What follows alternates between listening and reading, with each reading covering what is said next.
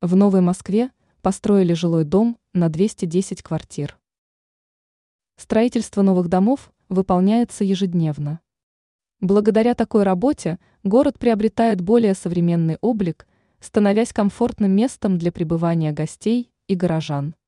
Появление современного дома в Новой Москве – яркий тому пример.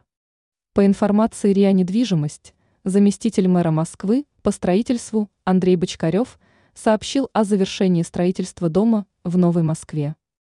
Данный объект находится в Кокошкине по адресу улица Труда, 8.